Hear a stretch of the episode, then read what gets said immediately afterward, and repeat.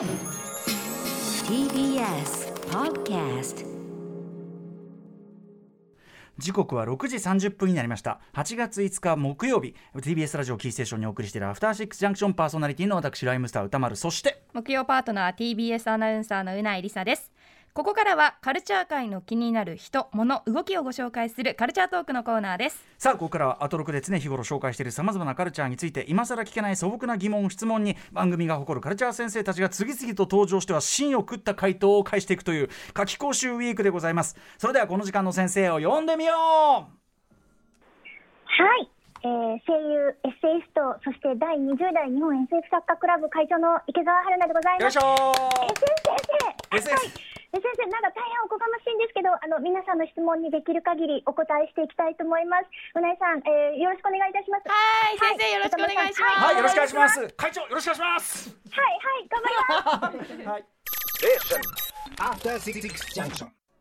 はいそれでは SF 先生池澤春菜さんです。よろしくお願いします。はい、よろしくお願いいたします。はい、えー、いつも大変お世話になっております。火曜がね割と多めだったりしますけどそうですね、うん。なんかちょっと新鮮な気持ちでございます。はい、でもね木曜は木曜で、あのサイバーパンク特集ストリームパンク特集は木曜になったりとかね、はいありますからね。もう少し呼んでいただいてもいいんじゃないですか、木曜日にも。はい、あのお忙しいかと思いまして、あのお声掛けさせていただきます。ははい。い、ということで改めまして池澤春菜さんご紹介、うなやさんからお願いします。はい、えー池澤春菜先生は声優としてつい先日最新作への参戦も発表された人気格闘ゲーム「ザ・キング・オブ・ファイターズ」シリーズの朝宮アテナ役をはじめ数多くのキャラクターを担当されてきました、はい。エッセイストとしては乙女の読書道や SF の S は素敵の S など数多くの作品を発表されていますはい。そして去年の9月には第20代日本 SF 作家クラブ会長に就任されるなどさまざまなジャンルにわたり活躍、その活動内容などは番組でも直接伺ってきました、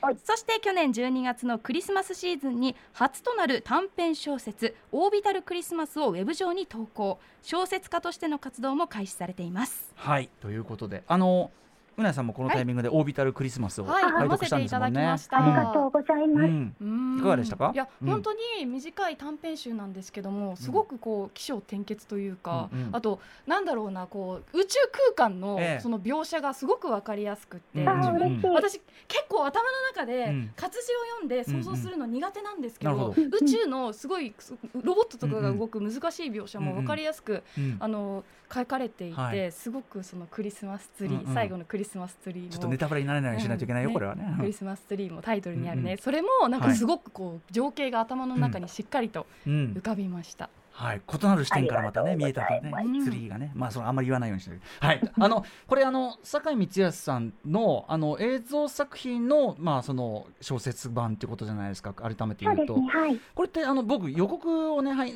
のみしか拝見できてないんですけど、はいはい。あの映像版って主人公っていうかその登場人物のお男の子があの、えっと、池澤さんの小説版だと男の子になってるのが、元の映像だと女の子じゃないですか。このそのなんていうアレンジみたいなこれなぜやったんですか？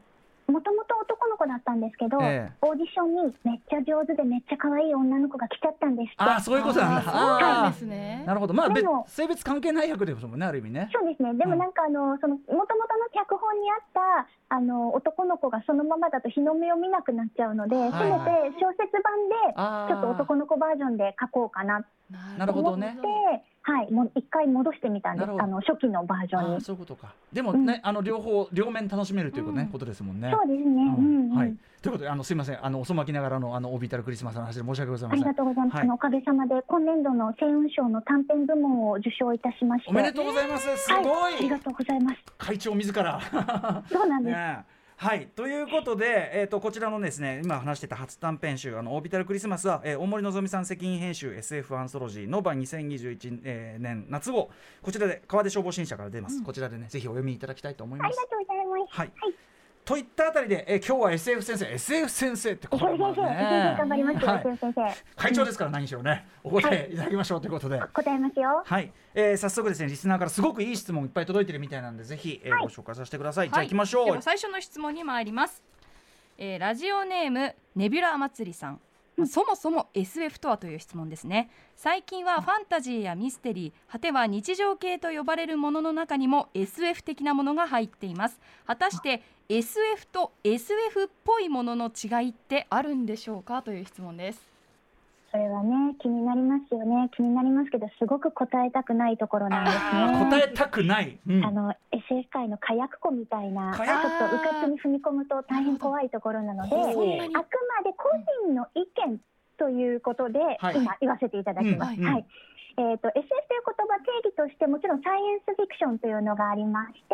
うん。であとはあのー少し不思議日本語版で言うと不思議少し不思議なんていうのもあります、ええでももう一つスペキュレイティブフィクションというのがあるんですね。うんうん。でスペキュレイティブっていうのは自然自然小説って意味なんです。でこの自然ってちょっと難しい言葉なんですけど、えまあ開いちゃうと経験によらず頭の中だけで考えてみること、うんうん。つまり、えー思考実験ですね。はいはい。思考実験小説、うんうん。まだそういう意味で言うとフィクションというものは全て自然小説なのかもしれないなと思います、うんうんうん。だからまああのー SF ってこうジャンル文学なのではい他のミステリーとかファンタジーのようにある程度の決まりはあるかもしれないんですけど、でもはい。もうなんかこうすでに我々の生きている日常生活自体がうん。どんどん SF になってきてるじゃないですか。はいはい、うん。そういう世の中でもう何が SF で何が SF でないかみたいなことは、うんうん。あえて線を引かずはあにグラデーションで楽しんでいくのがいいんじゃないかと思います。なるほど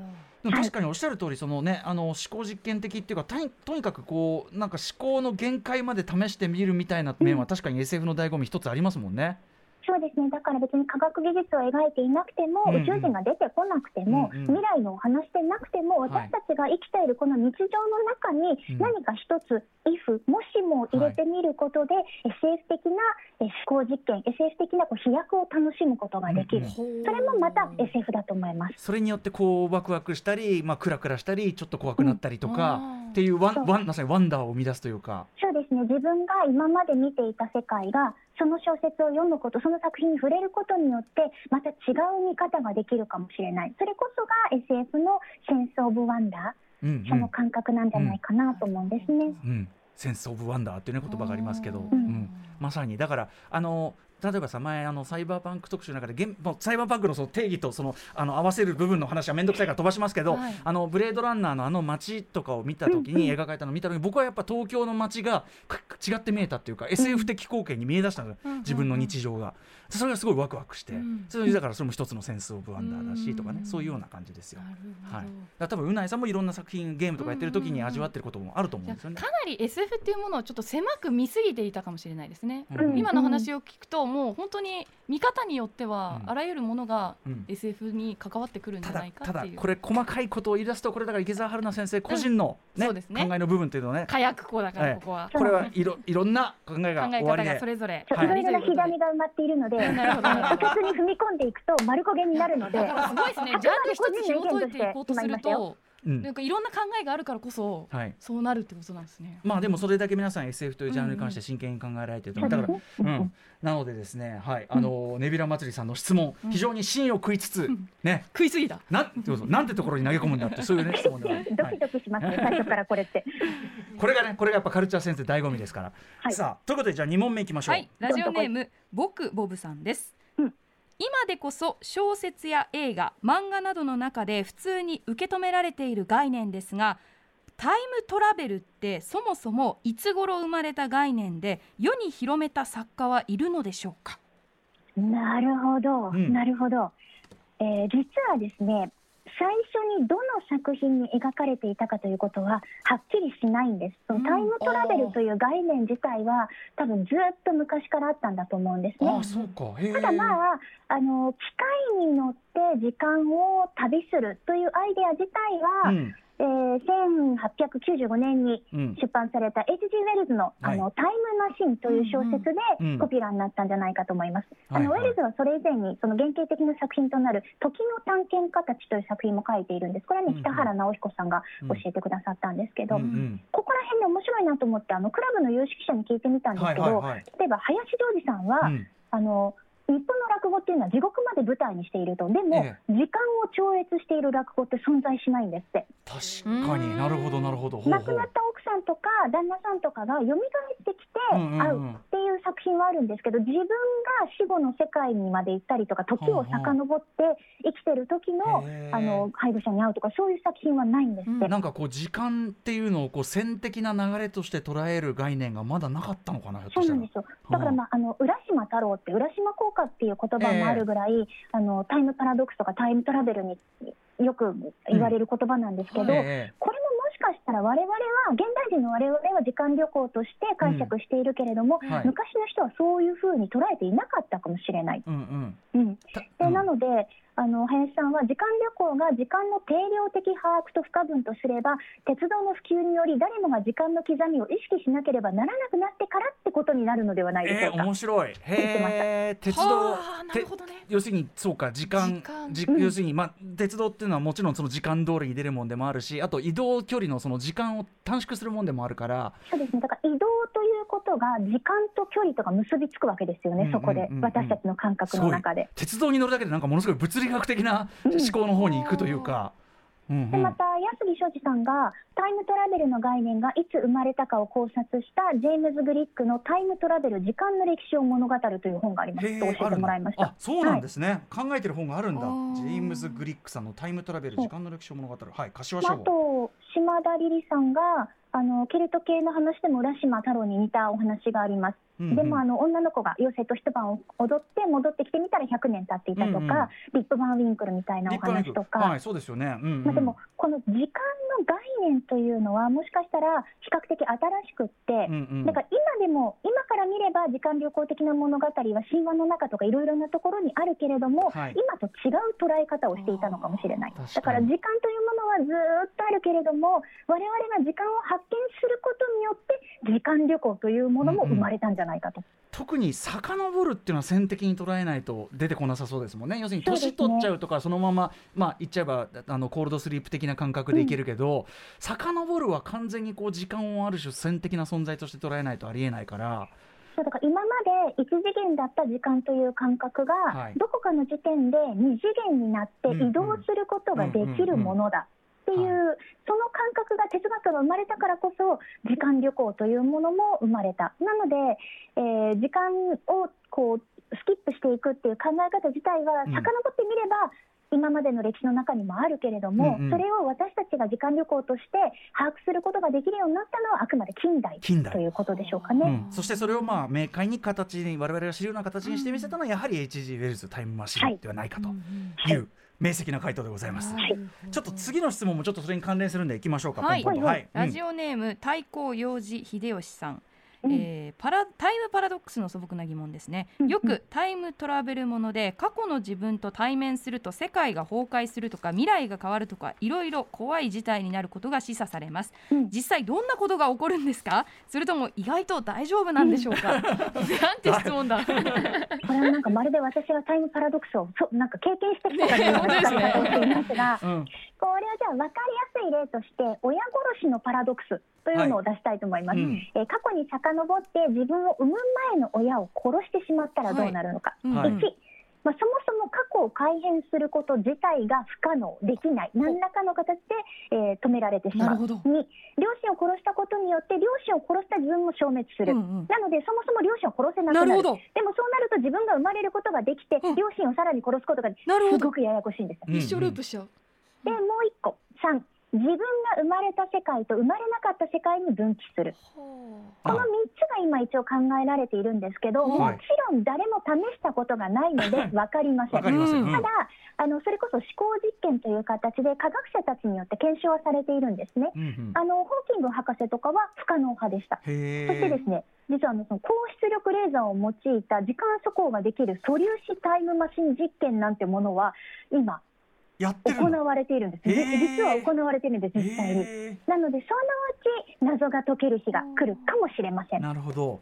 でまあ現状はだからそのえっと太閤洋治秀吉さんにお答えするのは現状は各作品がそれぞれ取ってる説に従ってうんうんうん作品内ルールがあるって感じですよね。そうですね。ここはもうあの思考実験とかパズルのような思考パズルのようなものなので、うんそれぞれの作家さんがそこにどういうふうに新しい要素、面白い要素を付け加えるかっていうところがうんうん楽しみ方だと思います。はい確かにまあだからはい、えー、そんな感じでねあのお分かりいただけましたでしょうかもう一発いきましょうか、もう一発ね。はい、えー元祖テンピュールマキさんからです。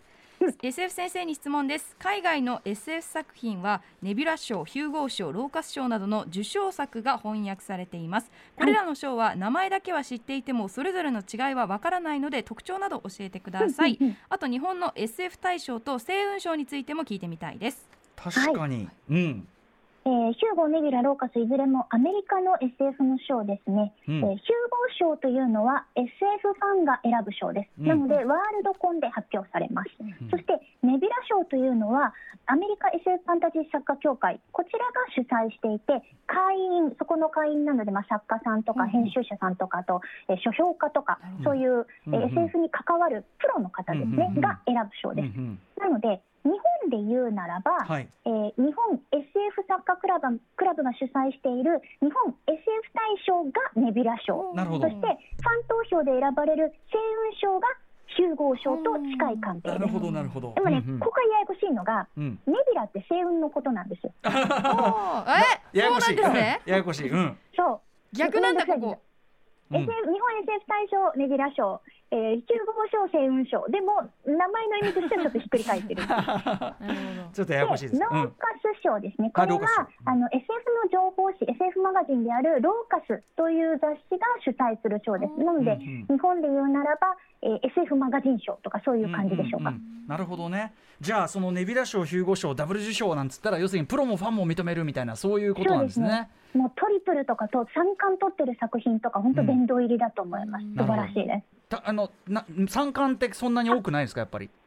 そうですね。うん。やっぱり割れることもあるので、うんうん。やっぱり。うん、3つ取ってるとおおってなりますね。なるほど。そして今チャイムが鳴りましたよ。あチャイムね、そうだ。あのお時間ちょっとね今日ね短いんですよ。すいません申し訳ありません。はい、あの池田さんまああのこまごまとあのいろいろ今回あの今後もですねお声掛けしたいと思っております、えー池田さんからお知らせことなどありますか？